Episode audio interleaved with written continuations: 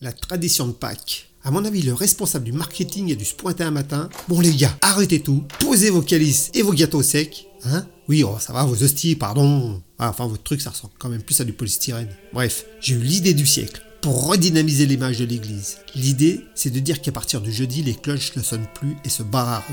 Hein Comment elles partent Comment elles partent Bah, en volant, quelle question. Je vais pas les décrocher une par une, j'ai autre chose à foutre, moi, merde. Pardon. Bon, après, elle passe trois jours là-bas, tranquille, temps de faire le plein, dire bonjour, bouffer un casse-dalle, bénédiction. Dimanche, retour à la maison en lâchant des œufs en chocolat sur leur passage. Non, là cherchez pas, on tient un truc, c'est sûr. Je suis sûr que ça va cartonner pendant des siècles. Euh, c'est pour quelle occasion déjà qu'on fait ça? La résurrection du Christ. Euh, oui, donc des cloches de deux tonnes avec des petites ailes qui pondent des œufs en chocolat pour les enfants, ça va pas choquer. Hein, reste juste à savoir qui va les remplir. Quoi, les enfants? Euh, Non, moi je parle des cloches, attention. Hein.